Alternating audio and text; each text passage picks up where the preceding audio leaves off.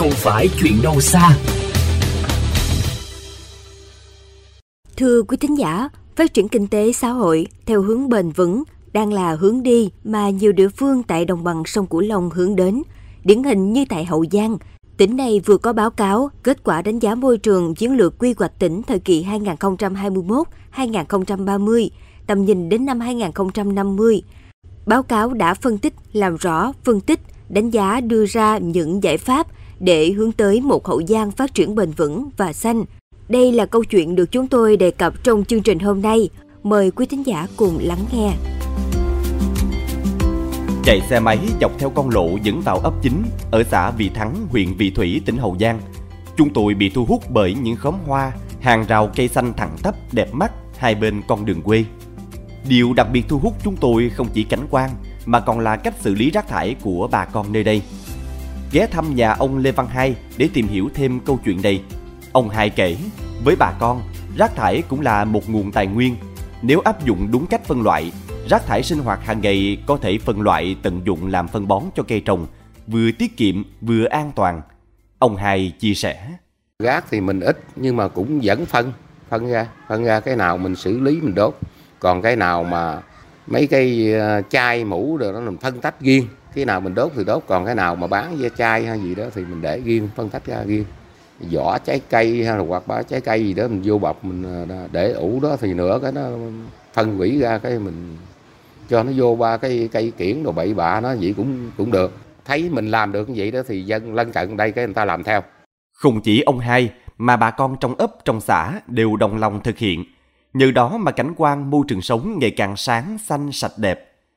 Theo Ủy ban Nhân dân xã Vị Thắng, ngoài tập trung cao độ làm cảnh quan, vệ sinh môi trường, tuyến đường đẹp, được trên hỗ trợ một số thùng chứa rác, Ủy ban Nhân dân xã cũng đã xây dựng mô hình ở ấp 10 để triển khai thu gom, phân loại, qua đó nhân rộng ra, phối hợp với công trình đô thị thu gom xử lý rác. Ông Nguyễn Văn Kính, Chủ tịch Ủy ban Nhân dân xã Vị Thắng, huyện Vị Thủy, tỉnh Hậu Giang cho biết hỗ trợ một số cái ờ, thùng chứa rác rồi ờ, ở đây ủy ban dân xã Thắng cũng lấy cái mô hình là cái hợp tác xã của ấp 10 đó để làm cái việc mà thu gom rác phân loại xử lý rác trên địa bàn để làm mẫu rồi phối hợp với công trình đô thị để xử lý một số cái rác trên các cái tuyến đường để làm sao đảm bảo cái công tác cảnh quan vệ sinh môi trường. Từng mô hình khi được triển khai đều nhận được sự đồng thuận tham gia tích cực của người dân địa phương – như tại xã Thuận Hưng, huyện Long Mỹ. Sau hơn một năm, Hội Liên hiệp Phụ nữ xã phát động chị em thực hiện mô hình đổi rác thải thành cây xanh, làng quê như được tô thêm sắc thắm. Thời gian đầu triển khai, số lượng thành viên tham gia mô hình chỉ có 50 người, nhưng đến đây số chị em phụ nữ đăng ký tham gia đã tăng lên gần 150 người. Mô hình đã đổi được khoảng 2.600 cây xanh các loại, điểm tô cảnh quan cho các gia đình trong xã. Chia sẻ về mô hình này, bà Đặng Thị Ngọc Ước, Chủ tịch Hội Liên hiệp Phụ nữ xã Thuận Hưng cho biết.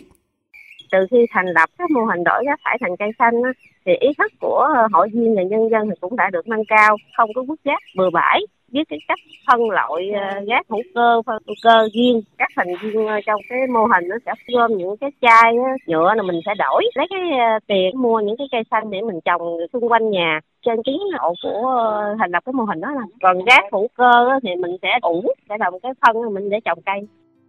Thời gian qua, các địa phương trong tỉnh đã triển khai nhiều mô hình về phân loại, thu gom, vận chuyển, xử lý chất thải rắn sinh hoạt ở khu vực đô thị và nông thôn. Cùng với đó, Sở Tài nguyên và Môi trường tỉnh Hậu Giang đã phối hợp với các cơ quan, đơn vị có liên quan, củng cố và thành lập mới 361 tổ vệ sinh môi trường tại 361 ấp, khu vực trên địa bàn tỉnh. Tổ chức thu gom, chuyển giao xử lý hơn 10 tấn bao gói thuốc bảo vệ thực vật sau sử dụng, hỗ trợ các địa phương 8 xe đẩy tay thu gom rác, 228 thùng rác công cộng và 2.500 sọt chứa rác hộ gia đình. Có thể nói, thông qua việc tuyên truyền, ý thức người dân đã có sự chuyển biến rõ nét trong cách nghĩ, cách làm. Đáng chú ý, tỉnh đang thực hiện báo cáo đánh giá môi trường chiến lược lập quy hoạch tỉnh thời kỳ 2021-2030, tầm nhìn đến năm 2050. Về hiện trạng môi trường, báo cáo chỉ ra rằng tài nguyên nước Hậu Giang lưu lượng rất dồi dào, có nhiều hệ thống sông lớn, Tuy nhiên, nhược điểm lớn rất nhiều địa phương nằm ở phía Tây Bắc, phía Tây như thành phố Vị Thanh, thị xã Long Mỹ, huyện Long Mỹ và huyện Phụng Hiệp nằm trong vùng giáp nước. Do vậy, phát thải của Hậu Giang hiện nay và tương lai dù không cao, nhưng nếu không phá được 7 vùng giáp nước, thì tương lai môi trường nước Hậu Giang sẽ luôn luôn bị ô nhiễm. Dù nguồn thải không phải tỉnh Hậu Giang, do tích tụ lại không thoát được. Ngoài ra, báo cáo cũng xác định rõ các vấn đề môi trường chính sẽ bị tác động lớn do việc quy hoạch phát triển của tỉnh như về môi trường nước, môi trường đất, môi trường sinh vật, đa dạng sinh học, phát thải, ô nhiễm môi trường và những vấn đề về xã hội. Ông Đồng Văn Thanh, Chủ tịch Ủy ban nhân dân tỉnh Hậu Giang chia sẻ: Về biến đổi khí hậu thì chúng tôi cũng đã chủ động để tạo trước hết là tạo cái ý thức người dân. Cái thứ hai là bằng những cái hành động hết sức.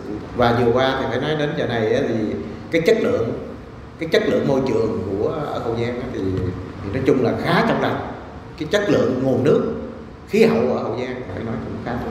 Chúng tôi cố gắng chúng tôi giữ cái này và giữ cho nó được tốt hơn so với những cái hiện tại của mình bây giờ và những năm qua chúng tôi đã làm được hướng tới thì tôi cố gắng nhiều hơn có thể thấy bảo vệ môi trường vì một hậu giang sáng xanh sạch đẹp là nơi đáng sống đang nhận được sự chung tay thực hiện của cả cộng đồng bởi khi có sức khỏe, ta có ngàn ước mơ. Khi không có sức khỏe, ta chỉ có một ước mơ là sức khỏe.